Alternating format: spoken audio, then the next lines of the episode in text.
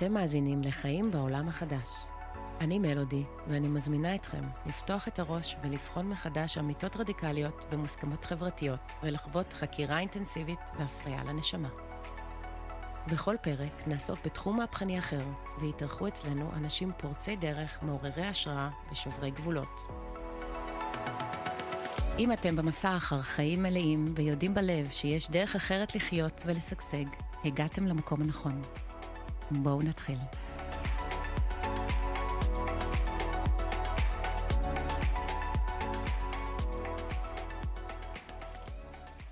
שלום, בוקר טוב, ואיזה כיף שאתם כאן לעוד פרק נוסף של חיים בעולם החדש.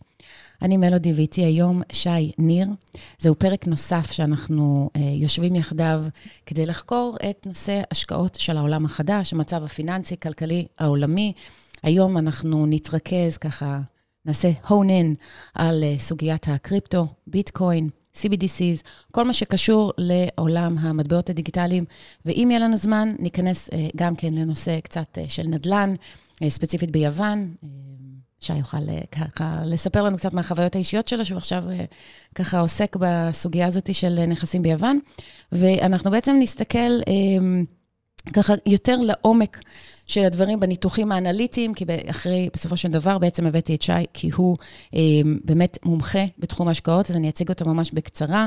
אה, מוביל דעה בתחום של השקעות הקריפטו, כשאני ככה התחלתי לחקור יותר לעומק את, ה, את התחום, ככה הגעתי אליו והעמקתי איתו, וככה יש לנו שעות של שיחות והכנה. אה, לרגע המכונן הזה. אה, הוא יזם, משקיע עצמאי, מומחה בהשקעות אה, גם של family office, הוא חלק מצוות הקמה, שותף בהקמה של בית השקעות של family office, למי שלא מכיר, אלו הם משקיעים כשירים וככה משפחות עם הון מאוד גדול. הוא בעל חברה גם לפרסום digital, ובאמת ככה מאוד, אה, המון ניסיון ענף בתחום. אה, התחיל ב-2016 בתחום הקריפטו, והוא מפרסם בכל רשתות ה social שלו על ניתוחים של קריפטו, ואני כמובן אשים ב show notes את כל הלינקים לפרופילים שללו. אז בוקר טוב, תודה שאתה כאן איתנו. בוקר טוב, תודה על האירוח מלודי. השתדרגנו מאז ההקלטה הקודמת. השתדרגנו, והוא הגיע עם מצגת, באמת, ש... מרשימה ביותר, אני מקווה מאוד שאנחנו נצליח מבחינה טכנולוגית אה, ככה, כן אה, להכניס חלק מהשקפים לתוך הפרק. אה, אז אני הייתי ממש שמחה, קודם כל, אמרנו, ניתן איזה משפט כזה לחבר לפרק הקודם. בעצם אם תגללו למטה בספוטיפיי שתי פרקים אחורה, אז יש לנו את הפרק ש... ששי בעצם עשה ניתוח של השוק, אה, ולדעתי זה פרק מאוד חשוב כבסיס כדי בכלל להבין על מה אנחנו עכשיו הולכים לדבר, אז אני ממליצה לחזור אחורה אה, לחדשים מכם ולהאזין שם. ובעצם הדבר הראשון שאני חושבת, בשביל שרגע נתחיל במקום הכי נמוך אצל רוב האנשים, אמ, זה שאולי תסביר לנו כזה, מה, מה זה בכלל קריפטו, מה זה הבלוקצ'יין, ואיפה אתה מתחבר, כאילו איפה היה נקודת השקה שלך כשהתחלת ב-2016? הרבה, okay. אוקיי. הרבה אינטרו, סליחה. כן, אז uh, יש לנו פה שלוש מילים שאנשים נוטים להתבלבל ולבלבל ביניהם, וחשוב uh, לעשות סדר, בשביל זה אנחנו עושים גם את הפרק הזה.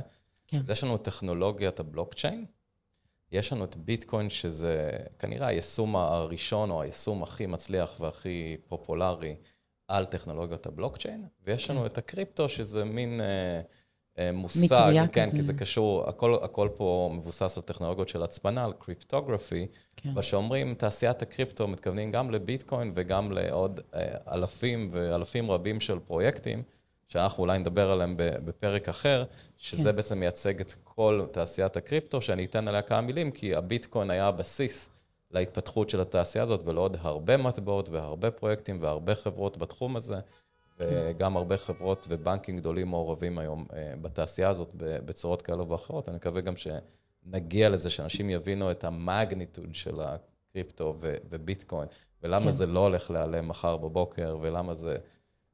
קשה להתעלם מהתופעה הזאת של, אה, של ביטקוין וגם של אה, תעשיית הקריפטו. אז נדבר על... כל, האם מטבע שווה פרויקט? זאת אומרת, כל מטבע, לצורך העניין, גם ביטקוין זה בעצם פרויקט? כי אמרת, כאילו, פרויקטים שונים, אז בעצם כל מטבע הוא מסווג קודם כל כפרויקט? כל מטבע הכוונה? אז אולי השאלה יותר, האם לכל פרויקט יש מטבע? אז לא לכל פרויקט על טכנולוגיית הבלוקצ'יין יש מטבע. להרבה okay. אוקיי. מאוד פרויקטים יש מטבע, ואפשר גם על זה לדבר, למה, למה okay. אוקיי. מנפיקים מטבע ומה החשיבות של זה, יש לזה גם חסרונות, יש לזה יתרונות, אבל okay. כדי כן. לנצל את טכנולוגיית הבלוקצ'יין לא צריך מטבע. לדוגמה, יש פרויקטים של בנקים מסחריים שרוצים להשתמש בטכנולוגיה הזאת של בלוקצ'יין, שאולי תכף גם נדבר עליה, כן. בשביל המערכות שלהם, לדברים שקשורים לסקיוריטיזציה, והם רוצים פשוט להוזיל עלויות ולהאיץ את התהליכים שלהם, של payments כן. וכולי, ושם לא מעורב מטבע במובן של קריפטו, כן, קריפטו קוין או טוקן, כן? אוקיי, okay, אז רגע, אני אורזת את מה שאתה אומר, לוודא שהבנו נכון. קריפטו זה מין כזה מטריה, כותרת, באופן כללי, ז'רגון של כל מה שקשור בקריפטוגרפיה. גם ביטקוין, אבל גם CBDCs, שזה ה-Central Bank Digital Currencies, שנדבר עליו עוד מעט, ועוד כל מיני, כל הפרויקטים האחרים, הכל נופל תחת קריפטו. בתוך... CDBC הוא, הוא, הוא לא נופל תחת... הוא לא נופל, אוקיי, אז זה אחד השאלות שלי, מה ההבדל בין השתיים. אוקיי. מי שאומר, אני מעורב בתעשיית הקריפטו, בדרך כלל מדבר על כל התעשייה שהיא התעשייה המסחרית, שלא קשורה לא לממשלות. ההפך, לא ממשלות, אוקיי. כן, כי אנחנו באנו... אה, באנו, באנו לעשות אחרת. הכוח הזה שיש לו כל מיני חסרונות, אה, בייחוד בשביל ההון שלנו והשחיקה.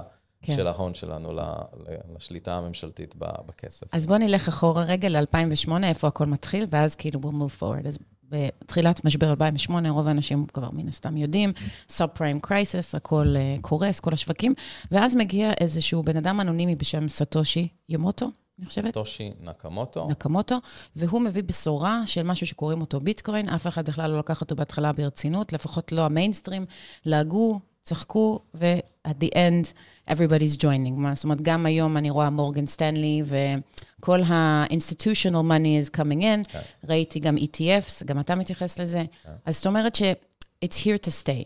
מה קרה בין 2008 לעכשיו, והאם ב-100%, האם אתה משוכנע ב-100% ש-it's legit? שזה לא איזשהו, לא יודעת, משהו שהוא, אה, יש המון תיאוריות שאומרות שכאילו זה נועד בעצם לעשות סוג של אה, mass adaptation לקונספט של מטבעות דיגיטליים. כאילו, המון המון אנשים, אמ, נקרא להם חוקרי אמת, והכול באים עם איזושהי אמירה שאני לא יכולה להתעלם ממנה. זאת אומרת, כמובן שאני מאוד אוהבת ביטקוין, ואני מאוד אוהבת מטבעות, אתה יודע גם איזה, אני אוהבת יותר את האנונימים, כמו מנרו וכולי, אבל יש לך איזושהי התייחסות רגע לדבר הזה, בואו move it out, כאילו, ואז ניכנס לדברים היותר עמוקים. האם אתה משוכנע ב-100% שזה it's for good, and there, ואין איזושהי אג'נדה מאחורי זה? Well, nothing is for good. לגבי האג'נדות, אני פשוט רואה את התגובה של הממשלות. אפשר לראות את ה, גם את, ה, את הרשויות האמריקאיות, כמה הן יוצאות נגד, או, או סין ידוע שהיא אסרה את הקריאה של ביטקוין. כן. ברור שהוא מאיים. על, כן, ה, הוא מפריע כאילו לסדר. ועל השליטה של הממשלות, גם הכלכלה, גם הכסף וגם בעצם השליטה שלהם בכלל. כן. ולכן זה מאוד מאוד מפחיד אותם, ולכן התגובה שלהם היא בגדול להגביל. ואגב, כן. אחד הסיכונים הגדולים שנדבר, יש סיכונים גם במי שיקנה מחר ביטקוין. אחד הסיכונים זה רגולציה. כן. היום ביטקוין הוא במחיר שהוא נמצא הרבה, בגלל לחצים רגולטוריים נכון. מאוד כבדים, ואפשר אה, לדבר על זה. אוקיי. אני כן מציע, אבל שניה ניקח אוקיי. בק ונסביר yep. בכלל מה זה טכנולוגיית הבלוקצ'יין? נכון. תתחיל עם בלוקצ'יין, כי זה אותה... בעצם הטכנולוגיה שעל כן. פיה כל המטבעות נכון. יושבים. נקרא לזה ה-infrastructure, נכון? אז מה זה ה-infrastructure נכון. הזה? מבחינת ledger וכל הדברים. כן, אז אפשר בצורה מאוד פשוטה להסביר את בלוקצ'יין כ- כרישום תנועות. לדוגמה, okay. אוקיי. משה העביר לאורי חמישה שקלים, ושולה העבירה לרותי עשרה שקלים, ואז כמה, להם, כמה נשאר להם יתרה אחרי כל ההעברות האלה. Okay. אוקיי. אז היום את המרשם תנועות הזה, הבנק שלנו מחזיק, הבנק המסחרי, אנחנו בנק mm-hmm. בנק לאומי, בנק דיסקונט. אלא אם כן עשינו במזומן, ואז אף אחד לא יודע, רק אנחנו ואותו אדם. נכון, נכון, ואז אנחנו עושים... את זה הממשלות לא אוהבות. נכון, ואז אנחנו עוקבים uh, בעצמנו. כן. אז מי, ש, מי שבעצם אחראי על, על ה-ledger הזה, על, ה, על הרישוב תנועות, זה הבנק, המרק, הבנק המסחרי, שיש כן. לו מערכת מרכזית, שהוא שולט בה, ובעצם אנחנו נותנים אמון שהכל בסדר במערכת הזאת. כן. כי אין לנו יכולת הם לדעת. הם יודעים אבל שזה שולה העבירה למשה, או שהם יודעים שמספר uh, סידורי 7x89, השטג 789 העביר למספר סידורי אחר? הם, האם הם באמת יודעים למי זה שייך? הם יודעים, כי הם בנק והם חייבים אה, לעשות KYC, לזהות את, ה, את הלקוח ש, עם תעודת ש, זהות. אז, אז זה, לא, זה לא אנונימי, או אנשים לא. שאמרו שזה כאילו בשליטה של it, it takes, the, takes it back to the people, אז לא, זה עדיין... יש שקיפות, זה עדיין הכל מתועד. דיברתי על בנקים מסחריים, כן? כן. דיברתי רק על הבנקים המסחריים, להבין איך הרישום תנועות אה, בא לידי ביטוי בחיים היומיומיים שלנו, אוקיי? אוקיי. בבסיס הנתונים של, ה, של הבנקים, הדבר הראשי זה אותו מרשם תנועות. אז מה שטכנולוגיית הבלוקצ'יין בעצם עשתה, אמרה, בואו בוא נבזר את בסיס הנתונים כדי שאף גורם אחד לא mm, יוכל לשלוט הבנתי. בו. ולא נצטרך שיהיה לנו אמון בבנק המסחרי הזה, כן. אה, שבאמת יש לנו כך וכך כסף, mm-hmm. ואז אה, מה שקורה, כמובן ש, שאנחנו, גם יכול להיות שיהיו, יכול להיות נפילה של בנקים, יכול להיות fraud, יכולים לקרות כן. כל מיני דברים שכבר קרו, אגב. כן. והרעיון הוא שלפזר את השליטה של בסיס הנתונים הזה על פני הרבה nodes, כן, הרבה נקודות ברשת, זה בסך הכל קבוצות של נשים שמחזיקות... node זה תחנת ממסר? אפשר להגיד שזה מחשבים שמדברים ביניהם, כן? Okay. הם מגיעים לאיזשהו קונצנזוס, ברגע שיש טרנזקציה, אני אומר, אני מעביר לך, אה, מלודי נגיד, שלושה ביטקוין, שזה המון כסף בימינו, כן? אז הם בודקים האם הטרנזקציה כשירה, האם בכלל יש לי שלושה ביטקוין, mm, כן?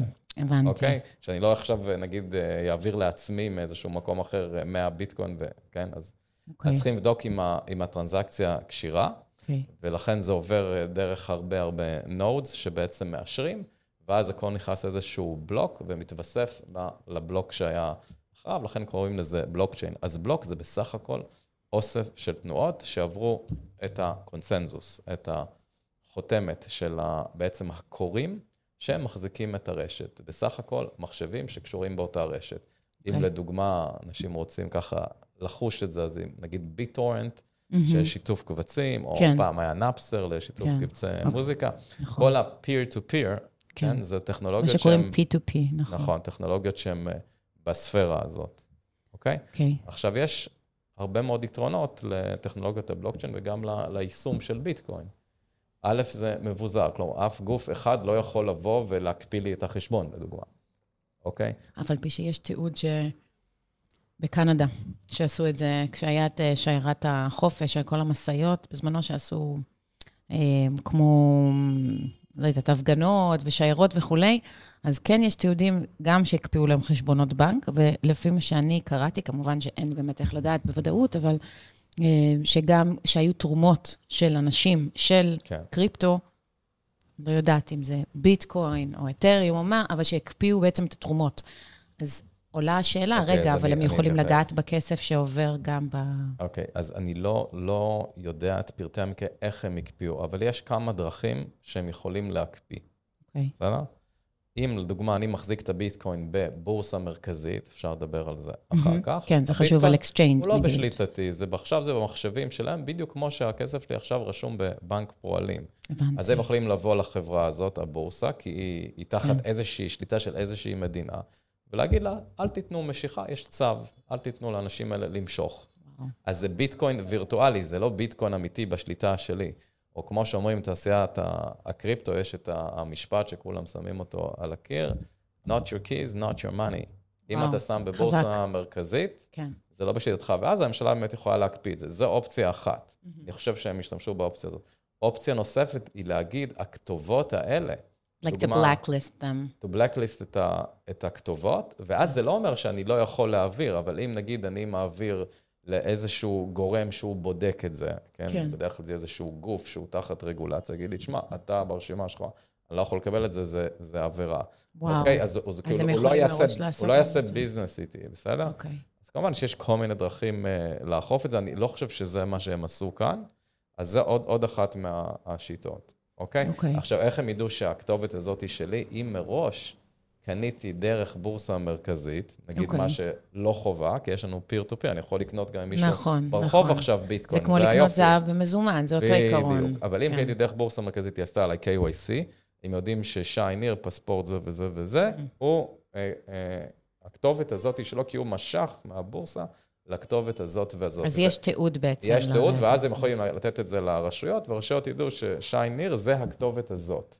אוקיי? Okay? אוקיי. ואז נוצר המאץ'. אז מי שרוצה ממש להישאר אנונימי, שלא ילך לבורסות מרכזיות. שיפתח, ש, שיקנה yeah. כן. פשוט לג'ר, cold wallet, ושיקנה מחבר או מאנשים, יש כל מיני קבוצות, אני יודעת שמוכרים באמת ככה ישירות, ואז הוא בעצם, can, he can have it off the system, כביכול. כן, לג'ר או טרזור, יש, כן, אבל יש כאילו כמה עמקי חומרה, כן, צריך כן. גם, צריך ללמוד את זה קצת, צריך להבין פה כן. את, ה, את הרעיון. ש, אז שאלה היפותטית, נגיד, מישהי לפני ארבע שנים קנתה מ-exchange מקומי בישראל, ביטס אוף גולד, קנתה ביטקוין ואתריום, העבירה אותו, אה, אז בזמנו לא היה KYC, פשוט באה, הביאה כסף uh, מזומן לאיזה עמדת צ'יינג', אז בזמנו אפשר היה אפילו להביא מזומן, הם היו נותנים הודעה, קיבלנו את הכסף, ככה, איזה משהו פיראטי כזה, ובעצם העבירה את זה לקולד וולט. האם באופן טכני יש לרשויות דרך לדעת עכשיו שהכסף הזה נמצא שם, או שבגלל שזה מונח אמריקאי, it was grandfathered in, זה כאילו נכנס, יעני, לפני כל הרגולציה והכל. מדברת על מכונת ה change בשגרירות הביטקוין או משהו כזה? כן, באיזושהי קיוסק של change, שבזמנו היה הסכם שאפשר היה ככה לעשות. אין לי מושג. או אפילו, אפילו העברה בנקאית, זאת אומרת, אם מישהי עשתה העברה בנקאית לפני שהיה את ה-KYC וקנתה, ולא היה, עדיין לא ביקשו דרכון וזה, אז באופן כללי, כאילו, הכסף הזה לא תועד למעשה? אם אז לא ביקשו דרכון, אז, אז זה לא, אבל אז אנשים הרוויחו כאילו אז ו... היום אין דבר כזה. Okay. לא אוקיי. שהרוויחו, פשוט הם אנונימיים. זה להרוויח בימינו, ביום, בעולם שבו הכל כן. הולך ומצטמצם מבחינת אה, אנונימיות וחופש תנועה בלי שידעו כן, מה אנחנו עושים עימה. כן, אבל צריך לזכור, נגיד ששמו את הכתובת שלי בבלקליסט, כן? נגיד אני מרגיש שאני חף מפשע, וזה כן, הכל... כן, מה אתה יכול לעשות? גדולה. אני עדיין יכול ללכת ולמכור למישהו ביטקוין, שהוא פשוט רוצה ביטקוין, לתת לי קאש. נכון. אנחנו, אין אף גורם ששולט בזה, בסדר? אף אחד לא יכול לשלוט בזה. זאת אומרת שבאופן היפותטי, שי ניר, נגיד אתה, עשו לך blacklisting, אפילו סגרו לך אולי את חשבונות הבנק, אם אנחנו מסתכלים כמה שנים קדימה, כן. כי סתם, כי דיברת נגד השלטון כמו בסין, ולא בא להם טוב מה שאמרת. הדברים יותר קטנים עדיין... סוגרים חשבונות בנק. נכון. את יודעת, יש עיקול ועל איזה תביעה, משהו כן. קטן יכול, יכול להביא לעיקול, לא שנת מס הכנסה, יש איזה, לא יודע, ויכוח, או חשבון עשה טעות, יכולים לעקל עליו. על דברים ממש כן. מגוחכים. אז, אז אה... בעצם הביטקוין הוא סוג של תעודת ביטוח שלך, שלא משנה מה, you still have your money. כן? אה, כן, ביטקוין זה, זה כמו כסף מזומן.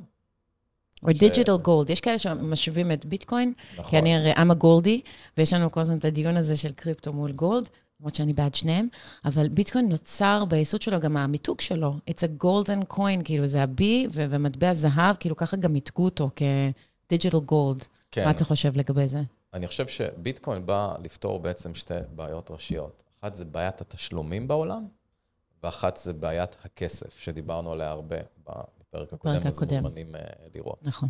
מהי בעיית התשלומים, כן? להעביר כסף מבן אדם אחד לבן אדם שני, בין אם באותה מדינה או בין בקרוס בורדר.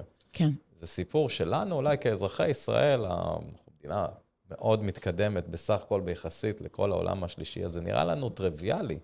אבל הנה, אם היינו לדוגמה באפריקה, בניגריה, כן. או היינו בטורקיה, היינו תחת כל מיני משטרים שהם אה, מקפיאים חשבונות. כן. כן? על, ש, בדרך הרגילה של היום-יום, זה אפילו לא קיצוני שם. כן, כן, זה לגמרי ברגיל.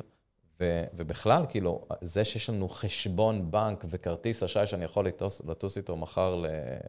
ל אתונה לצורך העניין, ולקנות כן. שם, זה נראה לנו טריוויאלי. כן. ל, uh, תכף יש לי פה איזה שקף, אנחנו לא, לא נראה אותו, אבל אני רק רוצה, uh, הנה, top 5 unbanked countries, אז יש לנו פה את אחוז, האחוז באוכלוסייה שהוא unbanked, שאין לו חשבון בנק. כמה? כמה אחוז?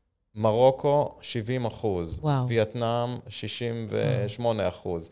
איג'יפט 68, כן? אז יש פה שקף, אתם יכולים גם פשוט לעשות בגוגל. פה, שכנים שלנו, זה אפילו לא כן. רחוק, 70 אחוז כמעט. יכתבו Unbank Countries, אני חושב שמדובר, אם אני זוכר נכון, על יותר ממיליארד אנשים בעולם שאין להם גישה לחשבון בנק. שלא לדבר על גישה לחשבון מטח, שהם רוצים לעשות קרוס בורדר. יכול כן. מאוד שיש להם חשבון בנק, אבל גישה למטח זה לא טריוויאלי במדינות שיש להם בעיה עם המטח ויש להם, כן, uh, כן יש להם חובות וכולי, יש הרבה נכון. מגבלות. פה אנחנו, בגלל זה, אנשים בעולם המערבי, כמונו בארצות הברית, אירופה וכולי, ועוד מדינות, כל הקריפטו זה נראה, אוקיי, יש פה איזו ספקולציה מעניינת. כן, בעוד שבמדינות אחרות זה מציל אותם, הם ממש כאילו מתקיימים כן, בזכות זה. כן. אבל תבינו, הכוח של קריפטו הוא נמדד, הוא כבר נמדד, כלומר, כן. ההצלחה שלו היא כבר קיימת בכל אותן מדינות, שאו שאין להם חשבון בנק, או שיש הרבה מגבלות על החשבון בנק, או שיש כן. סיכון כן. בהקפאת החשבון בנק. נגיד, המדינות האלה, הרבה פעמים יש מישהו שעובד באיזושהי מדינה מתקדמת, והוא שולח כסף, כן? זה כן. נקרא רמיטנס. Mm-hmm. ענק, זה, זה סכומים עצומים עוברים שם. כן. איך הם שולחים את הכסף, אוקיי? אם הוא שולח לחשבון בנק, יש סיכון ש... שיקפיאו את זה, נכון? אז עושים Western Union, בטוח נכון. שהרבה מכירים. שזה כאילו רוב העובדים הזרים עובדים ככה, כמה, נכון. סליחה, כמה הם לוקחים? Western Union? בערך עשרה אחוז. וואו. עשרה אחוז. וואו, ואני הייתי עובדת איתם פעם, כאילו, זה מטורף. כן, וגם זה לוקח כמה ימים, וצריך לבוא עם מסמך, כן. לסניף. כשהיינו בחו"ל, כן. מה, כשטיילנו, אני מסתכלת, נכון, לפני 20 כן. שנה, המשפחה רצתה לעזור לי, והביאו לי בווסטרן יוניון כן. לאיזה בקתה קטנה במזרח. אז כן. בשביל, בשביל כל המדינות האלה, ויש הרבה מדינות כאלה, ורואים כבר את המספרים, אגב, אחר כך נדבר קצת על מטבעות יציבים, ואיך כן. זה מאוד מאוד עוזר במדינות האלה. זה לגמרי אה, כדי לחיות, כן. אוקיי? מצד אחד כדי לחיות, mm-hmm. כי אחרת הכסף פשוט בסיכון. נכון. מצד שני, חוסך עלויות וחוסך זמן. להעביר ביטקוין, או לא משנה, קריפטו קרנסי אה, כלשהו בעולם, כן. מה שנקרא קרוס בורדר, כן. זה עניין של כמה שניות, או מקסימום כמה דקות, ועלות בין סנטים לכמה דולרים, תלוי אם העברנו ביטקוין או איתריום, או, או לא משנה. בואי, כאילו, תנסי להעביר מחר אה, כסף, לדוגמה, ל... לא יודע, לניגריה, או לפיליפינים, או מפה, כן, כן, מהחשבון בנק, הכל מסודר, או אפילו לארצות הברית. ברגע שזה נהיה, אגב, סכומים גדולים, אז קודם כל הבנק שואל שאלות, והפקיד כן. מתקשר, ומה מטרת ההעברה. לוודא שזה לא fraud. כן, ומה מטרת ההעברה, וכמה זמן זה ייקח, ואיזה עמלות כן. יהיו. אני לא מזמן קיבלתי כסף מחו"ל, אני חושב שסך הכל העמלות שם היו... איזה 50 דולר על סכום שהיה מאות דולרים. וואו. כאילו, זה, וזה לקח ארבעה ימים. כן. אז בלוקצ'יין, בלוקצ'יין פותר אתה, את זה. את, אבל אתה צריך לשלם, זאת אומרת, מבחינת החוק והרגולציה נקרא לזה, אז גם כסף שעובר דיגיטלית, אז הוא גם צריך להיות ממוסה. וגם על, ומה קורה גם עם רווחים. אה, את מדברת על מיסוי. או אפילו מע"מ, נגיד קניתי ממך משהו, סחורה כלשהי, ושילמתי לך בביטקוין. אני מחויבת להעביר לך גם 18.78 אחוז מע"מ.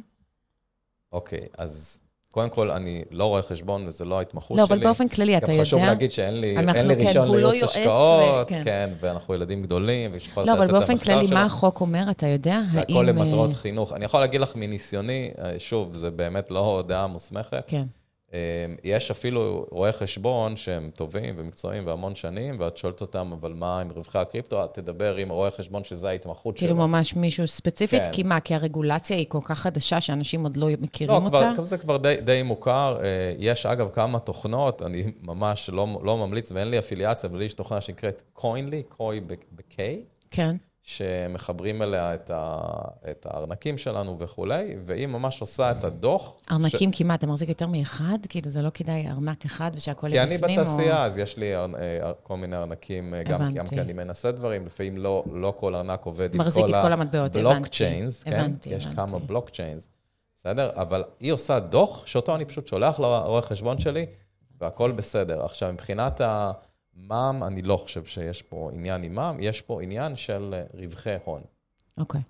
אוקיי? אז אם אני קניתי ביטקוין... קנית באלף, הרווחת על זה אלפיים, מתוך האלפיים כן. האלה של הרווחי הון אתה אמור לשלם. אם מכרת. כל עוד אתה יושב אצלך. זה כמו נדל"ן, okay. אם לא מכרתי, אני לא כמו מניות וכל אסט כן, קלאס אחר. ואז זה 25 אחוז. אגב, זה גם הולך לצד הטוב, שאם יש כן. לי הפסדים, אז זה מגן מס, ו...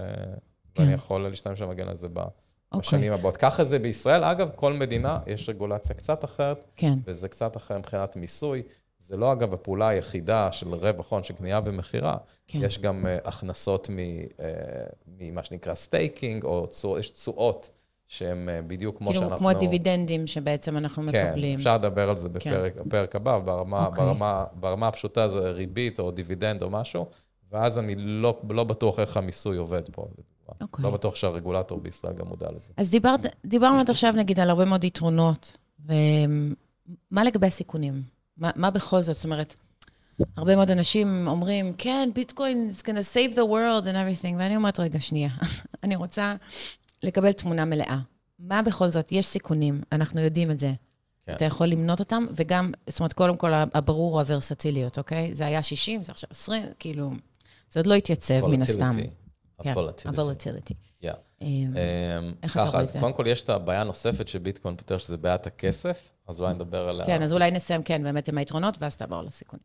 אוקיי, אז בעיית הכסף, דיברנו עליה בפרק הקודם, שממשלות מהרבה הרבה שנים אחורה, אה, אני חושב שזה יותר סיפור של המאה ה-20 והמאה ה-21, מדפיסות כסף כדי לממן אה, גירעונות, כדי נכון. לממן נכון. מלחמות, גם כדי ממש, כי הם רוצים... תודה שאמרת את זה ככה. כן, כי הם רוצים בצורה תמימה, בהרבה מהמקרים, גם לדחוף את הכלכלה. כן. כן? ו- וזה קורה המון שנים, והם התחילו לעשות את זה, מה שנקרא, על סטרואידים, בייחוד כן. אחרי 2008 ואחרי הקורונה. נכון. והדברים האלה, את התוצאות שלהם אנחנו רואים היום באינפלציה מאוד גבוהה. כן. ואם מסתכלים עשרות שנים אחורה, שההדפסות האלה התחילו וקרו. כן, מה קרה אחרי זה? אז גם, שת, תזכרו, חושבים ש-2% אינפלציה זה כאילו היעד של הבנקים המרכזיים. אגב, לאף אחד אין מושג למה זה דווקא 2% ולא חצי אחוז, כן? זה כן. מין מוסכמה כזאת. כן. עכשיו, 2% זה, זה, זה כזה סיילנט קילר, כן? 2% על 20 שנה, עם כסף שכב בבנק, הפסדנו 40 אחוז. זה. וואו, זה מטורף. 2 זה אינפלציה שזה היעד, לשם רוצים להגיע. אז צריך להבין שגם הדבר הקטן הזה, כנראה, הוא, כנ... הוא קטן uh, מספיק כדי, ש... כדי שאנחנו אולי לא נשים לב, אבל הוא גדול מספיק והוא מצטבר. לאורך זמן הוא מאוד, it has כן. a compounding effect. כן, ולכן רואים, על פני עשרות שנים הראיתי גרפים בפרק הקודם, למה כל הנכסים הריאליים, לרבות נדל"ן וזהב וגם מניות, מניות, ההיצע שלהם מוגבל, ולכן זה מתנהג כמו נכס ריאלי. כן. וגם ביטקוין, כן, שהוא מאוד דומה לזהב, ותכף uh, נדבר על זה, למה המחיר שלהם... Uh, על פני הרבה שנים תמיד עולה. כן, okay? כאילו אוקיי? המגמה הכללית היא עלייה. כי הכסף מאבד בערכו, אז אנשים רוצים לשים את, ה, את, כן. הכ, את הכסף שלהם איפשהו ש... שזה אגב קורה בארגנטינה, אתה יודע, קראתי שהם הגיעו שם למצב פשוט מטורף. שהכסף שם, הם לא כן. יכולים להשתמש בו כבר לאוכל, זאת אומרת, הוא במצב כל כך גרוע. מה זה היה? כמה אחוז היה? 60 אחוז? 48 לא, אחוז אינפלציה? כן, מה זה היה? לי... זה היה מספר פשוט בעיניי שהוא לא כן, נתפס. תסתכלי את ה adoption של קריפטו, יש פה איזה דירוג, לא משנה, עשו כן. איזשהו ציון, אז תסתכלי איפה ארגנטינה באימוץ. היא מאוד מאוד גבוהה, היא ב top 10 כן, אימוץ של קריפטו, זה לא סתם, את רואה את הקשר בין המצב הכלכלי. כן, כן, הם קונים כרגע ביטקוין וזהב. שני הנכסים שבאופן היסטורי, משקיעים בדרך כלל רצים אליו ברגעים של משבר, איבוד, אינפלציה, איבוד ערך, או מלחמה ותנאים הפכפכים ולא יציבים. ו- וממש רואים את זה עכשיו קורה בארגנטינה. אז א', האם אתה רואה את זה קורה בארצות הברית, ישראל? האם זו תופעה שמתפשטת? האם יש לנו זמן? איך אתה, איך אתה רואה את זה? מה, מבחינת משבר כלכלי כמו בארגנטינה? גם מבחינת אדפט, אדפט, אדפטציה. נכון? שכאילו, they're adapting, שהם עוברים, יש כאילו את המעבר הזה. אדפטציה של קריפטו? כן, של מעבר מפיאט לקריפטו. מבחינת העולם השלישי זה כבר קורה.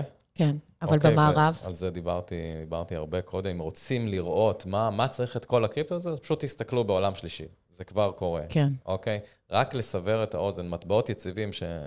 שזה בעצם מטבעות coins, שמתנהגים כן. כמו דולר, אבל אני יכול להחזיק אותם בצורה שהיא נשלטת על ידי. אני לא צריך חשבון בנק, לא צריך כלום, אני רק צריך ארנק קריפטו, ואני יכול להעביר את זה בקרוס בורדר, בכמה סנטים. מה, למשל, נגיד תת'ר? כי אני הבנתי נגיד, שגם כן, איתם יש בעיות. כן, נכון, יש בעיות, אבל בואי תביני, לעומת המצב שאין לי חשבון בנק, כן, נכון. ואין לי גישה למטח, והמטבע כן. שלי, אם אני בארגנטינה, הוא עבד מערכו, האינפלציה היא כמה מאות אחוזים. אה, בואי נראה רגע. כן, בואו בוא נראה את ה... ונצואלה, יש פה שקף עדכני, 398 אחוז אינפלציה, אוקיי? זה מטורף. אז אם אין לי גישה לדולר, וזה בהחלט קורה במדינות האלה, אז אני יכול להשתמש ב stable coin. כן. בסדר? עכשיו, מה היה נפח ה... אבל ה stable coin עדיין צמוד לדולר, כן? אני נכון, רק מומחית. נכון, נכון, okay. אבל זה עדיין שיפור מאוד גדול לעומת אין בנק. כן, כן. אוקיי? כן. כמה, אחור, כמה ההיקף, המחזור, של המסחר ב stable coins ב-2022. כמה? אז הוא עבר את כל כרטיסי האשראי ביחד, חוץ מוויזה, וואו. והוא הגיע ל-11 טריליון דולר. בואי נראה רק כשאני אביא את ה... 11 טריליון. או, זה לא מלא. לא התבלבלתי, זה, זה לא מיליארד, זה, זה טריליון. זה פחות או יותר כמו הגירעון, הגירעון של ארצות הברית. משהו כזה, כן, לא רחוק מזה. אוקיי. Okay. הנה, Stablecoin settlements were on par with payment giant Visa during 2022. זאת אומרת, Crazy. הם עברו את כל הכרטיסי אשראי שהם לא ויזה ביחד, mm-hmm. והם כמעט כמו היקף המחזור של ויזה. זה לא ספקולציה, גם אנשים ניתחו את הטרנזקציות, כן. כי הבלוקצ'יין הכל שקוף, זה עוד איזשהו יתרון גדול שלא כן. דיברנו עליו קודם, וראו שהרבה טרנזקציות הן עסקאות קטנות, לא של כל מיני גופים גדולים שמזיזים מפה לשם. אוקיי, כן. וזה בדיוק העולם השלישי הזה שאנחנו מדברים עליו. כן. תבינו, זה, זה אבל אתה רואה את המערב עובר את זה גם? כאילו, אז זה ברור שבעולם השלישי, א', אני רואה את היתרונות המאוד גדולים עבורם לעשות את הטרנזישן הזה. מה קורה איתנו פה? רוב האנשים עדיין מאוד אוהבים את השקל, מאוד אוהבים את הדולר, מאוד אוהבים את ה... אתה יודע, את, ה, את, ה, את הדבר הזה שהם מכירים, ו, ואין להם איזושהי סיבה יוצאת מן הכלל לעשות את הטרנזישן הזה עכשיו לדיגיטל, אלא אם כן, אחד, אנחנו ניכנס פה להיפר-אינפלציה, ואז אנשים, are they gonna freak out. שתיים, יתחיל בעצם המטבע הדיגיטלי, השקל, ואם יהיה איזה רגע כזה של חוסר אמון בממשלה, אז אנחנו נראה נהירה מאוד מסיבית, לדעתי, לביטקוין, לאתריום ולכולי. אבל אני מסתכלת ומתבוננת מאוד בקרוב על התופעה, ואני שואלת אנשים, וכולם מסתכלים על זה עדיין ככלי השקעה. זאת אומרת, הם רואים איזה כלי פיננסי של טרנד, של, אה, כן, זה היה 60, אז, אז כאילו, ו- ומלא נכנסו ב-60. אנשים שבכלל, כשדיברתי איתם על ביטקוין, כש... שלהי, אה, אתה יודע, לפני כמעט חמש שנים, כשאני נכנסתי לתחום, אז, אז אמרו לי, וואי, את משוגעת, כאילו, איך זרקת כסף, והיום באים ושואלים שאלות. ואני באמת תוהה לעצמי, האם is it to take a, a big crisis לעשות את הטרנזישן, או שאתה רואה אותו גם קורה with the layman? אוקיי, okay, אז אני חושב שלך זה מאוד ברור היתרונות של, של ביטקוין. לי זה מאוד ברור היתרונות. אמרנו, פותר בעיית התשלומים ובעיית הכסף. בעיית okay. כן. הכסף, אינפלציה, דיברנו על זה עכשיו הרבה. אז מה יש בביטקוין שפותר את זה? ביטקוין זה הדבר הראשי בפתרון בעיית הכסף, הוא מה שנקרא Digital Scarcity. אוקיי, okay, כן. כלומר, יש... זה חשוב מאוד. במקסימום יהיו 21 מיליון ביטקוין, היום אנחנו באזור ה-19 מיליון, כן. לא נשאר עוד הרבה. כן, ב-2120 וזה... אני חושבת נגיע ל-21 מיליון. כן, זה רשום לי פה איפשהו, אבל כן. זה ה... ה... זאת אומרת, יש, יש כאילו איזושהי אינפלציה בביטקוין עד שהוא מגיע נכון. למקסימום, אבל כבר עברנו את רוב הדרך, והאינפלציה הולכת ופוחתת בעצם התוספת okay. אוקיי. של ביטקוינים עד שזה יגיע ל-21 מיליון. ולכן, במובן הזה, בגלל שהקושי אה, אה, לכרות אותו הולך ועולה, כן. יצרו את הטכנולוגיה מראש שהיא תתנהג בצורה מאוד דומה לזהב. כן. אוקיי, גם זהב הוא סקארס. אם זהב נכון. לא היה בהיצע מוגבל. אז המחיר שלו לא היה יציב ולא היה עולה עם השנים. נכון, היצע אוקיי? וביקוש. אז בגלל זה הרבה מתייחסים לביטקוין כדיג'יטל גולד. כן. אוקיי, עכשיו ביטקוין מכל תעשיית הקריפטו, מכל הדברים ששמענו, והיו הרבה נוכלויות והיו הרבה בעיות, ועדיין יש הרבה בעיות, יש הרבה דברים מדהימים, ו... השקעות מהקרנות המובילות בעולם וכולי, כן. עדיין הביטקוין הוא, הוא בעצם ה, כמו הבסיס התומך של הכל, the king, עם הטכנולוגיה הבלתי מעורערת ועם האדופשן הבלתי מעורער, ועם המותג הבלתי מעורער, ואגב, הטכנולוגיה כן, הזאת גם הולכת ו... עשו עבודת מיתוג מאוד יפה איתה. אני לא חושב שהם עשו את זה באופן מודע, פשוט האמינו, האמינו בקונספט, וזה פשוט, אה, אתה יודע... כן, זה, זה כאילו זה תפס חיים משל עצמו. כן, it sells itself. עכשיו... אה, ומי זה הסוטושי הזה? מי הוא? מישהו ראה אותו? אף אחד לא יודע. מישהו מכיר אותו שהוא סתם לא איזה דמות פיקטיבית? זה כמו שייקספיר, אתה יודע, שייקספיר גם יש אה, מה, שחרר אותו לרשת אה, כזה, הוא חיכה למשבר טוב כדי לשחרר אותו to go viral? ולמה שם יפני, ויש כל מיני תיאוריות, וחשבו שמצאו אותו, אני לא יודע.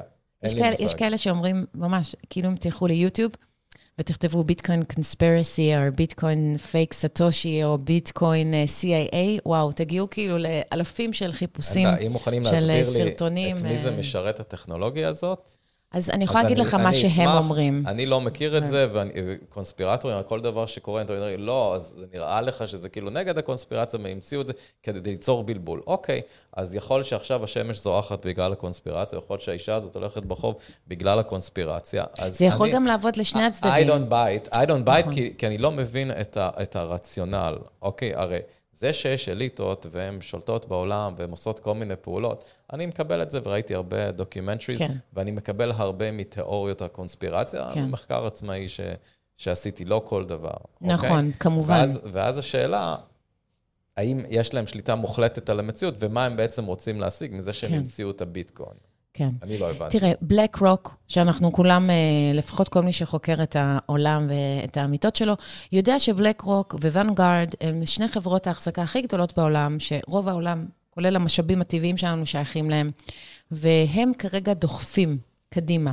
את ביטקוין, הם דוחפים את ה-ETF ים, הם דוחפים את הקונסנזוס הציבורי, אוקיי? זה קודם כל מעלה בי חשד, כי אני אומרת, רגע, אבל אם הם מעודדים את זה, זה קודם כל אצלי באופן אישי מלודי, כן? אני לא באה ותומכת בשום, אה, לא תיאוריה ולא בקונספירציה.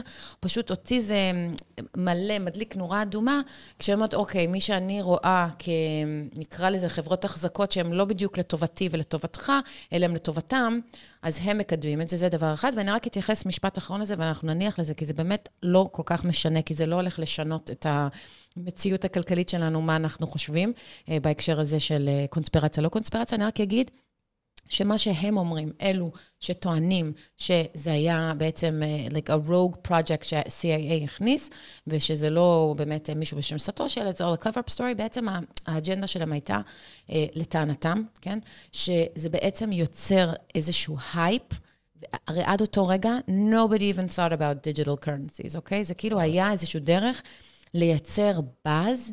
Mass adaptation, adaptation כאילו של הציבור, מבלי שכופים את זה עליו, כאילו יוצרים איזה משהו כזה מגניב, שכולם פתאום נורא רוצים אותו והוא עולה, ואנשים מרוויחים מלא כסף, וזה יוצר איזשהו אינסנטיב ואיזשהו awareness ציבורי לדבר הזה, לקונספט של כסף דיגיטלי. ובעצם ככל שהזמן עובר, ואנחנו רואים עכשיו, ותכף ניכנס לזה, לנושא... שזה וזה, מכין את הקרקע ל-CBDC. זה מכין את הקרקע ל-CBDC, כי okay. אוקיי. הם רוצים שאנשים יהיו בתודעה הזאת של okay. אוקיי. מטבעות דיגיטליים, it's good. הרי עכשיו הממשלות הולכים... אה, לתת לכולם מטבעות, זה התחיל בתאילנד עכשיו, יש פיילוט שם שהם נותנים לכל אזרח מעל גיל 16, קחו ארנק דיגיטלי ואנחנו נפקיד לכם 257 דולר, כסף חינם כל חודש, איזה כיף, קחו ארנק, תצאו. כן, אז תכף נדבר ואני... קצת על CDBC. כן. אבל אין, אין שום הוכחה שה-CIA הוא מאחור, נכון, אני רק אומרת כאילו כזה את הקונטקסט. א', זה קוד פתוח, כן. זה שקוף, כל הדיונים בקהילה הזאת, הכל, הכל פתוח באינטרנט. כן. בדקו את זה כבר, אני לא יודע, מי, מי שהמציאו את זה, אפשר לבדוק את הקוד, אפשר כן. לבדוק כל מה שקורה שם. נכון. מאות מיליוני אנשים עשו, עשו תנועות, ואין אף גורם אה, מרכזי ש... הם לא לקחו אבל משהו אחד זה. בחשבון, שמחזיקי ההון הגדולים, ואנגארד, בלק רוק, מורגן סאני, כל הבנקים הגדולים, הם כבר יש להם החזקות מאוד גדולות. הם מה שקוראים אותם הלוויתנים, אוקיי? כל תנועה שלהם יכולה לעשות מניפולציה לשוק. זאת אומרת שהם יכולים באופן היפותטי, כן? I'm only talking hypothetically, הם יכולים באופן היפותטי להקריס את השוק, כן? Just, just a theory. לגרום לכל האנשים למכור, they can make the price drop, because if they sell, and then they can buy the bottom, כי כשאנשים מוכרים מפחד, הם יכולים לקנות, ואז לבוא באמירה ולהגיד, we have a solution, CBDCs, it's the new digital stable coin. לא, למה להתעסק עם מטבעות אה, שהם יכולים לא, לזוז ולעלות ולרדת? אני לא מקבל אותו בבסיס, כי ביטקוין, מי, כמה אנשים בעולם יש ביטקוין? לא לכל כך הרבה. אז הכחסה של ביטקוין, בייחוד תסבול עם הקבוצה, כי היא תיצור, היא יכולה לא ליצור לא פחד מאוד גדול וחוסר יציבות ואמונה בקרב אנשים שמשקיעים במטבעות דיגיטליים. אם כבר הם יקריסו את ה... יהיה הייפר אינפלציה. אוקיי. בגלל הדפסות הכספים. כן. ואז מתישהו החובות הממשלתיים יהיו כל כך גדולים, כן. ואז אומרים שבעצם יגיע ה-Great Reset, כי הם לא יכלו לשלם את כל החובות שלהם, יגידו, טוב, מוחקים את כל החובות ועכשיו כן. מחליפים Now את הכל. Now we're to build back לא, better. לא, אז בסדר, עכשיו אני לא, אני, אני לא יודע באמת אה, מה כן. יקרה כשנגיע לשלב הזה, זה גם הרבה כלכלנים לגמרי, מיינסטרים. מראים חששות מכמה כן. עוד חוב אפשר, כן? נכון, אנחנו מדברים נכון. מאות אחוזים. וזה אולי ה-reset, מה שדיברת, להקריס את המחיר של הביטקוין, זה לא מעניין אף אחד, הם רק יפסידו כסף. אני חושב שבלק okay. רוק פה, קודם כל לעשות כסף, כי ביטקוין יש לו מיתוג מאוד חזק, ואנשים כן. אומרים, וואו, זה יעלה עוד הרבה, וחושבים שזה כן. איזה פונזי כזה, אז בואו נעשה תעודות סל, נעשה מזה כסף. לא צריך, הם לא צריכים... נארוז uh, לכם את כן, זה יותר טוב. כן, הם לא צריכים uh, לדאוג להחזקה של ביטקוין, שאנחנו נכון. תכף נדבר על זה שם, חלק נכון. מהסיכונים. ובדיוק כמו שקונים גולד באיזשהו ETF, הם רוצים לעשות מהסיפור נכון. הזה כסף. אני חושב נכון. שזה מה שמניע אותם. That's what they're in for. ואם הם יהיו חלק מאיזה מהלך של reset וזה, אני לא יודע, כן. באמת שאין לי שום מידע. כן. אני כרגע אני לא רואה את האינטרס. אני גם לא יודעת, אני פשוט, אה, כדרכי, אני אוהבת להציף את כל האופציות, ושכל אחד יעשה את השיעורי בית שלו ואת המחקר האישי שלו. אני לעולם לא, אה, בטח לא כופה וגם לא מעמידה דעה חד משמעית. אבל אני חושבת שחשוב כן לראות את התמונה הגדולה. תראה, אני חושב שהממשלות, חלק מאינטרסים כאלו ואחרים, חלקם אינטרסים תמימים, כן. משתמשים בחוב בצורה שהיא לגמרי לא אחראית. כן. הרבה אנשים מאוד מיינסטרים בארצות הברית, שם הדפיציט והחוב הוא מהגדולים בעולם, זה גם הכלכלה הגדולה נכון. בעולם. מדברים על זה שחייבים להתחיל לעצור את זה. כן. יש מתמודדים לנשיאות. מה, הם כבר אומרים שכאילו הם רוצים to stop with the money printing? מתמודדים לנשיאות ב-2024, ששמעתי רעיונות עם לא מעט כאלה. הרבה כבר מתחילים להציף את העניין הזה של, ה, של הדפיציט ושל החוב, שחייבים להתחיל to, to cut it down. מה הפתרון שהם מציעים? אז יש, אם, אם, אם במקום שיהיה גירעון, נתחיל להיכנס ל... לצמצם את הגירעון, לצמצם את ההוצאות הממשלתיות, יש הרבה דרכים לצמצם אותן. אוקיי, אז לאט-לאט אנחנו נסגור את החוב, במקום שהוא רק יעלה, אנחנו נתחיל להוריד אותו במהלך של, של עשרות שנים, כן, אבל לפחות הם מתחילים להציף את הבעיה, זה נהיה בשיח, כן. זה לא רק אלו שחוקרים את, ה, את, ה, את הנרטיבים שלא כן. מדברים עליהם בעיתונות, כמונו. כן. כן, זה... זה כאילו באופן היפותטי, באופן היפותטי, אבל ב... אפשר אה, לעשות reset, כאילו ה-Great Reset של ה-World Economic Forum, של צ'ארלס שווב, שרובנו לפחות שמאזינים לי יודעים כבר מי הוא ומה מעשיו, אבל באופן היפותטי, it could be a wonderful solution, שכאילו מגיעים נגיד לתקרת חוב כבר מטורפת של טריליונים, ואז אומרים, טוב, אז בואו נאפס את הכלכלה. הנה, יש פה מטבע CBDC חדש, נתחיל את ה...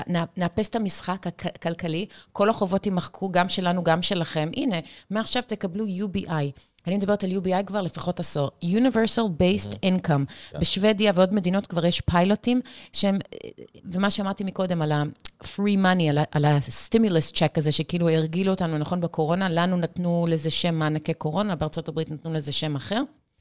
אמ, אבל בסופו של דבר זה בעצם אמ, CBDC, ה-Central Bank Digital Currency, זה למעשה מטבע שהוא, נקרא לו, אם היה לנו שקל, נכון? אז, אז היה, יש אה, שקל חדש, אז, אז אה, לא יהיה שקל חדש, יהיה שקל דיגיטלי. אמ, ובכל מדינה יהיה להם בעצם את המטבע שלהם. תסביר לנו כמה מילים לגבי ה-CBDCs. ו- ואז אני גם אתחיל להפציץ אותך בשאלות לגביו, כי אותי כרגע זה אחד הדברים שהכי מטרידים, ואני אגיד רק שהסיבה העיקרית היא, כי CBDC זה לא כסף. CBDC זה מערכ, חלק ממערכת שליטה, uh, it's programmable money, זה אומר שזה כסף שניתן לתכנות, כלומר, אפשר מרחוק להחליט האם תוכלו להשתמש בו או לא, בעבור מה תוכלו להשתמש בו, במה השתמשתם בו, ויותר גרוע מזה, יש לזה תאריך תוקף. זאת אומרת, יכולים להגיד לך, שיש לך עד uh, סוף, uh, לא יודעת מה, השנה להשתמש בכסף הזה, ומותר לך אך ורק, בתור התחלה, רק להשתמש בכסף החינמי הזה בדברים מסוימים, כדי לתכנת את התודעה שלנו בשימוש של הדבר הזה. אז יגידו בהתחלה, הנה, זה רק לאוכל או רק לזה. אותי באופן אישי זה מטריד, כאדם שרוצה את החירות שלו ואת החופש שלו, ואני עובדת מאוד קשה בשביל הכסף שלי, ואני, כמו כולם, ואני רוצה שהוא יהיה שלי. ושאני אוכל לעשות בו כרצוני, ובעצם הדבר הזה, המגמה הזאת היא מגמה שסוגרת על החופש הזה, ויותר אה, עוברת למערכת של שליטה, של top down, שליטה שהיא דומה לסין, לקומוניזם, אה, ששם כבר יש את המערכת הזאת, זאת אומרת, המטבע שלהם כבר מתחיל להיות מחובר ל-social credit system. זאת אומרת, עשיתם משהו שהממשל ביקש ממך, קיבלתם כסף, כן? זה כאילו מקל וגזר כזה. איך אתה רואה את זה? בזה אני לגמרי איתך מבחינת החששות והיכולת שלהם לשלוט בחיים שלנו על ידי, אה, על ידי ה-CDBC, שזה אומר שאגב, אה, רק לצורך הדוגמה הפשוטה, במקום שיהיה לי חשבון בבנק פועלים, אז יהיה לי חשבון עם בנק ישראל. אוקיי, נכון. שם היה הכסף שלי, ובעצם יכולים לעשות כל מיני דברים בהתאם למדיניות וכל מיני דברים שהם נכון. רוצים לדחוף. אני לגמרי נכון. איתך בחששות, אבל יש כמה דברים שכדאי uh, לדעת גם בעניין הזה. לא עשיתי על זה, אגב, zoom in uh, מטורף. אני יודע על ניגריה, כי בניגריה היא שם adoption מאוד חזק נכון. לקריפטו, אז מאוד עניין אותי. הם, הם עשו כן. שם השקה של הניירה, אני חושב קוראים לזה, ו-it didn't fly, אנשים לא עשו לא והם הלכו לדולר ולביטקוין כן. ולקריפטו. הם כל הזמן כן. עושים בדיקות. לא, זה לא הצליח. של התכנות. זה לא הצליח, בסוף צריך שיהיה adoption, הם צריכים למכור את זה. עכשיו, גם בארצות הברית יש הרבה אנשים שהם לא בכלל... הבטיחו להם free money? לגמרי במיינסטרים, שנייה, שהם לגמרי במיינסטרים מדברים, כאילו, מי צריך את זה? יש כל מיני senators וקונגרסים שאומרים, מי צריך את זה? מה הדבר הזה משרת כן, אותנו? כן. עד כדי שזה הגיע גם, שוב, יש בחירות ב-2024, אם אני לא טועה, זה דיסנטס. שאמר שהוא יקבור את הפרויקט הזה. Don't quote me on this, כן. שמעתי את זה באחד הפודקאסטים. אז גם זה בשיח היום, ויש הרבה אנשים שמאוד לא אוהבים את הרעיון הזה.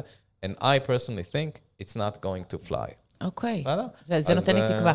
כן, אני, אני לפחות, אני חושב שהם צריכים את ההשתתפות, שאנשים לא יכולים לכפות, כי אנחנו עדיין ב-so called משטר דמוקרטי, ואי אפשר בכלל להגיד, so הבנקים המסחריים בוטלו ואנחנו מלאימים אותם. לא יכולים להגיד את זה. לא במדינות המתוקנות, אולי בסין דווקא כן יכולים, ושם maybe it's gonna fly. אה, גם טוב, שם אני, מעניין, אני בספק. טוב, יהיה מעניין לעקוב אחרי זה. כן, ו- ואם זה יקרה, אז באמת uh, הביטקוין יכול לקבל דחיפה מטורפת. קדימה. כן, או okay. כמו אוקיי. שאומרים הרבה ביטקוינרים, אנשים מהקריפטו, חבר'ה, לא באנו כאן להרוויח, באנו פה להינצל, באנו לשרוד. אז זה הרואי שחורות, זה הצד כן? היהודי גם שבאנו, כן, אני לא חושבת. לא באנו להרוויח פה, זה אם יהיה כל האסונות האלה, אז נגיד, אתה יודע שיש לנו בכלל אה, וואו. כסף לקנות, אה, לקנות בסופר, אז ניתן לקופאית אה, ביטקוין. ממש. אנחנו מגיעים לקראת סיום, ונורא חשוב לי שתגיד לי כמה מילים לגבי בריקס. לגבי הבריקס, לגבי זהב, קריפטו, de-dollarization. Okay. זה אוקיי. נורא חשוב, כי זה נותן קונטקסט, קודם כל, שאנשים ידעו שיש...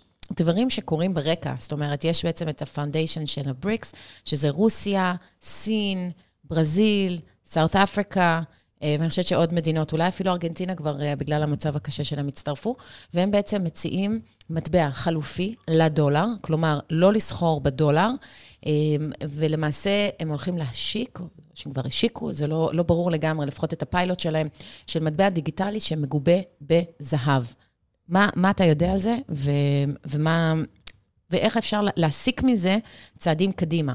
זאת אומרת, אני, זה, זה ברור, כאילו, כולם יודעים, אני, I'm a goldie, אני בעד להחזיק זהב וכסף פיזי, because if you don't hold it and you don't have it, you don't own it.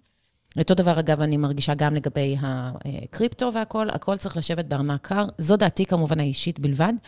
איך אתה רואה את זה משפיע על עולם הביטקוין, קריפטו והשקעות באופן כללי? כן, אז אה, פשוט הכנתי שקף ספציפית על הבריקס. גם רציתי לכסות, יש שאלות נפוצות על, ה, על הביטקוין, אני לא יודע כמה זמן יש לנו, יותר מחמש דקות? יש לנו בערך עשר דקות.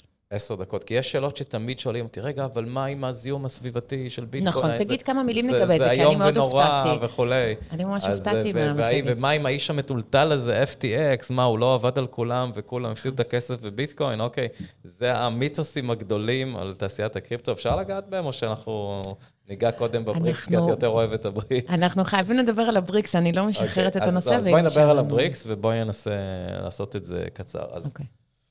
הבריקס, קודם כל, הוא, הוא... גם, לא עשיתי על זה zoom in, זה לא עכשיו אני כותב על זה דוקטורט, אבל כן, זה היום בכותרות, ושמעתי וחקרתי אה, אה, כחלק מהדברים שמעניינים אותי. אה, אז הארגון הזה קם משנת 2000, והם עשו איזושהי קרן לפיתוח אה, אזורי או משהו כזה, כן. היא לא הוציאה דולר מ-20 שנה. וואו, זה כאילו ישב פשוט. הראה חוסר יכולת execution לגמרי, בסדר? זה ארגון די כושל, כן. אוקיי? בואי נודה. עכשיו, חשוב להבין את המוטיבציה, כי אני חושב שאת חושבת שהמוטיבציה שהם יפילו את הדולר ויש להם איזו תוכנית כזאת גרנדיוזית. אני פשוט רואה שזה שנייה, יוצא שנייה. באותו זמן שגם ה-CBDC, רוצה... זה מעניין. בסדר, אוקיי, לא יודע, אבל uh, חשוב להבין מה המוטיבציה שלהם.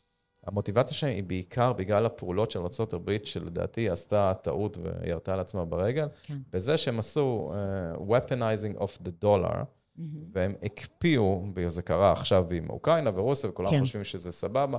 אוקיי, אבל זה, זה התנועת נגד, כי ברגע שארה"ב מקפיאה חשבונות, כן, ה-Federal Reserve מקפיא, מקפיא את ההחזקות של, דוגמה של אג"חים, כן. של ממשלת ארה"ב, ש, שממשלות זרות מחזיקות, אתם לא יכולים להשתמש בזה כי אנחנו לא אוהבים את המלחמה שאתם עושים פה ופה ופה. אז עכשיו המדינות האלה, שהן לא כל כך בצד של אמריקה, או חלקן מתנדנדות וכולי, כן. יש פה כן. הרבה עניינים גיאופוליטיים, כן. אנחנו לא רוצים שזה יקרה, הרי רוב הממשלות בעולם, יש החזקות עצומות בטריליונים של אג"חים של ממשלת ארצות הברית.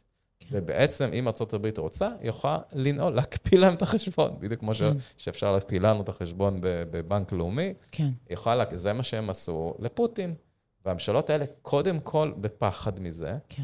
והן לא רוצות לאבד את השליטה. זה לא אומר שהן רוצות להחליף את הדולר. כן, אוקיי? הם פשוט חיפשו אלטרנטיבה אחרת, להניע, להזיז כן. את המשאבים שלהם. אז צריך להבין, זה לא מדובר ב- לריטייל. כן? נכון, זה מדובר על מדינות שסוחרות מול מדינות. בין, כן, נכון, כן, אני נותן לך קוד, גז, אתה נותן לי מטבע מגובי זהב. קודם כל, אני לא, לא בכלל חושב שזו תופעה רעה. ולמה? כי מה שממשלת ארה"ב עושה, נכנס לגירעונות, מאמנת אותם על ידי הפד, על ידי הדפסת כספים, אוקיי? וזה באמת מחליש את הדולר. אבל אם יהיה אפילו איזה קצה, קצה חוט של איום שיקרה עוד 20 שנה, כמו הבריקס, כן, כן. אז זה יכריח אותם להתנהג יותר באחריות. אז אני שומע על דוגמה, פודקאסט All In, מאוד מומלץ לכל מי שעוקב uh, כלכלה והשקעות לכל כן. אנשים. סופר חכמים מהטופ של הטופ, ואומרים, זה דווקא טוב שיהיה קצת איום, שיהיה קצת תחרות. כן. כי כן. הממשלה מתנהגת פה בחוסר אחריות. הם, נכון. הם מאוד נגד המדיניות של הממשלה האמריקאית. כאילו זה עושה סוג של curbing. להיכנס ל deficit, כן. כן. אבל באמת, אפילו לסין הגדולה והודו וכל המדינות שם, אין איזו שאיפה להחליף את הדולר, נראה לי שהם יודעים שזה ייקח להם 20-30 שנה, אבל כן. הם קודם כל לא רוצות להיות בחשיפה הזאת, שארצות הברית יכולה להקפיא להם כסף, אז הן נכון. רוצות לא, להיות יותר עצמאיות, נכון. וזה כבר קורה, הודו סוחרת. וגם המטבע מגובה זהב, זאת אומרת שהוא לא מגובה בכלום. כל המטבעות הפיאט מגובות באוויר. רגע, שנייה, אז, אז בואי נדבר על זה לגבי, ה, את מבינה שהם יורים לעצמם ברגל, אם זה מגובה בזהב, כי הם לא יכולים להדפיס. וכל ממשלה וסין יש לה את אחד כן. החובות הגדולים כן, ביותר. לסין גם יש את הוורטס הכי גדולים של זהב. אז מה, הם ייקחו לעצמם את, ה, את הכוח מלהדפיס, כי עכשיו זה צמוד לזהב, הם לא מדפיסים, כי זה דיגיטלי, אחד, ושתיים, יש להם את המאגרי זהב הכי גדולים בעולם לסין. They've been buying, they've been buying ש... gold for years. שנייה, את חושבת ש... שכל המדינות האלה כן. ייקחו לעצמם את הכלי הכי חזק, מדיניות מוניטרית, כן. שקיים בעשרות שנים האחרונות, ולא יכולו להדפיס כסף? את חושבת שזה יקרה? הם גם צריכים להסכים על היחס של המרה. כמה שנים לקח להרים את היורו. עכשיו, הרבה אנשים אומרים, רוב המדינות האלה מסוכסכות. לסין כן. והודו יש סכסוכים. הם חבורה של דיקטטורים, כן? כן. לא, לא הודו, יש שם כמה מדינות סבבה, ואני גם בגלל זה לא חושב ש... שהם לא, לא הצליחו להסכים על שום דבר, וגם אם יצליחו להסכים, זה יתפרק עם הראשון שיחטוף קריזה והוא ירצה להדפיס, או, כן. או שייכנסו לזה סכסוך טריטוריאלי.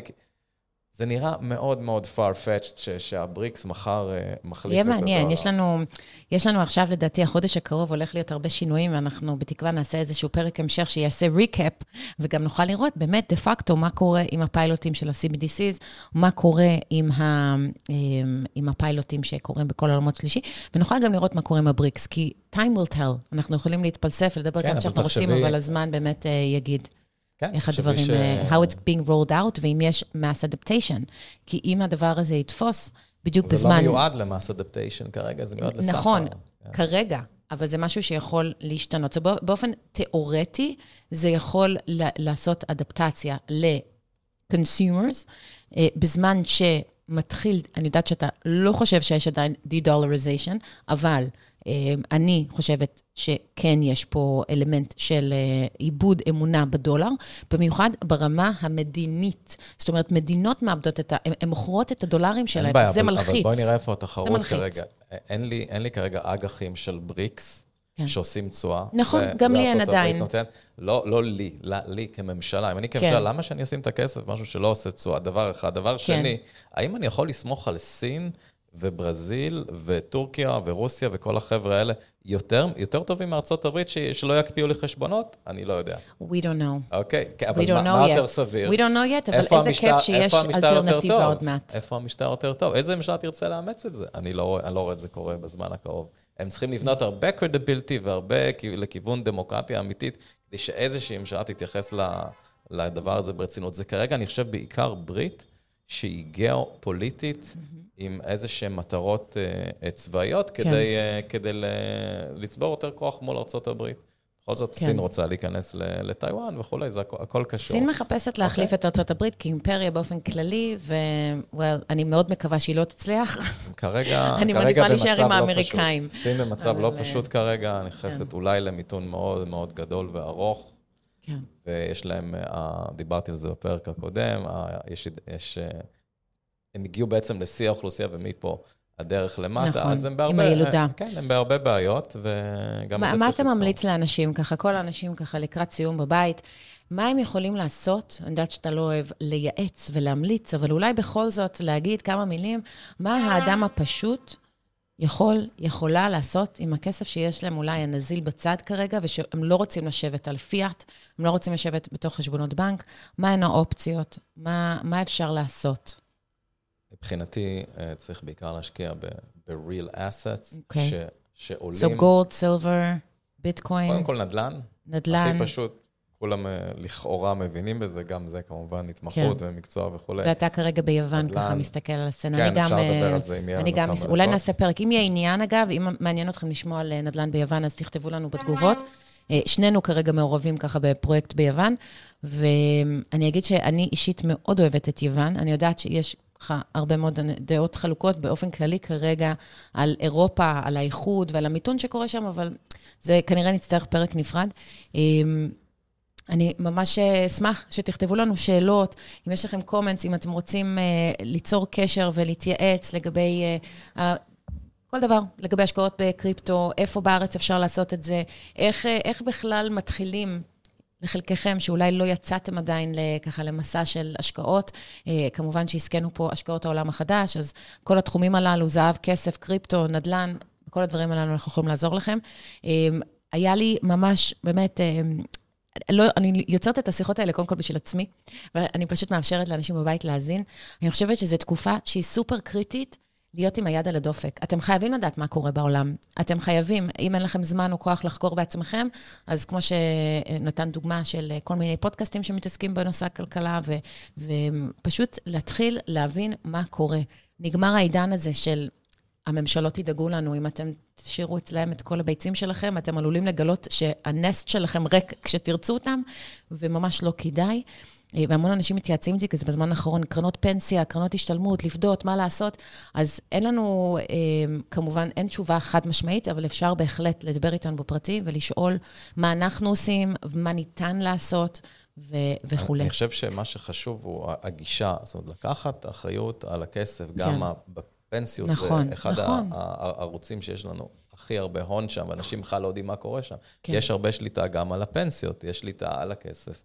בבנק, כן. צריך ללמוד על עולם ההשקעות, צריך לעשות תכנון נכון, לא לימדו אותנו טווח. אף פעם. העניין זה לקחת אחריות ולהוביל את זה, או להגיד, אה, אוקיי, יש אינפלציה, אני לא רוצה כן. לדעת, מתי שזה ייגמר, תודיעו לי, כן. והפנסיה, אני לא רוצה לדעת. יש הרבה דברים לעשות, יש מומחים לכל אחד מכיווני כן. ההשקעה, והרעיון הוא קודם כל לקחת יוזמה, להוביל, לראות מה קורה, לפתוח את החשבונות האלה שאנחנו לא רוצים אולי להסתכל נכון. שם.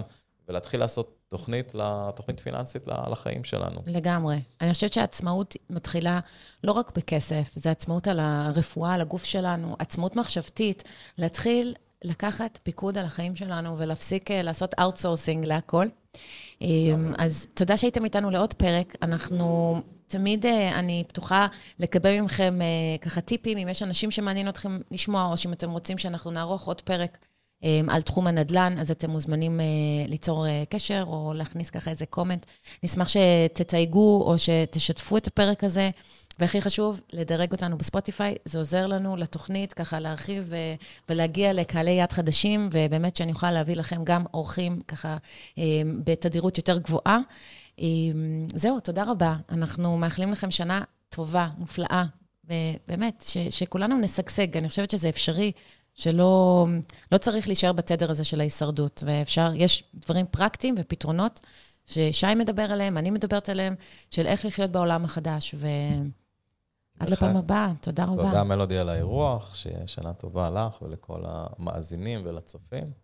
תודה רבה, וגם ל-ThinkUp, שהם מארחים אותנו פה באולפן המדהים שלהם בתל אביב. שווה לכם ממש to Google them אם אתם יזמים. אתם uh, פשוט uh, חייבים להכיר את החברה הזאת. אז תודה רבה, ושיהיה המשך יום טוב.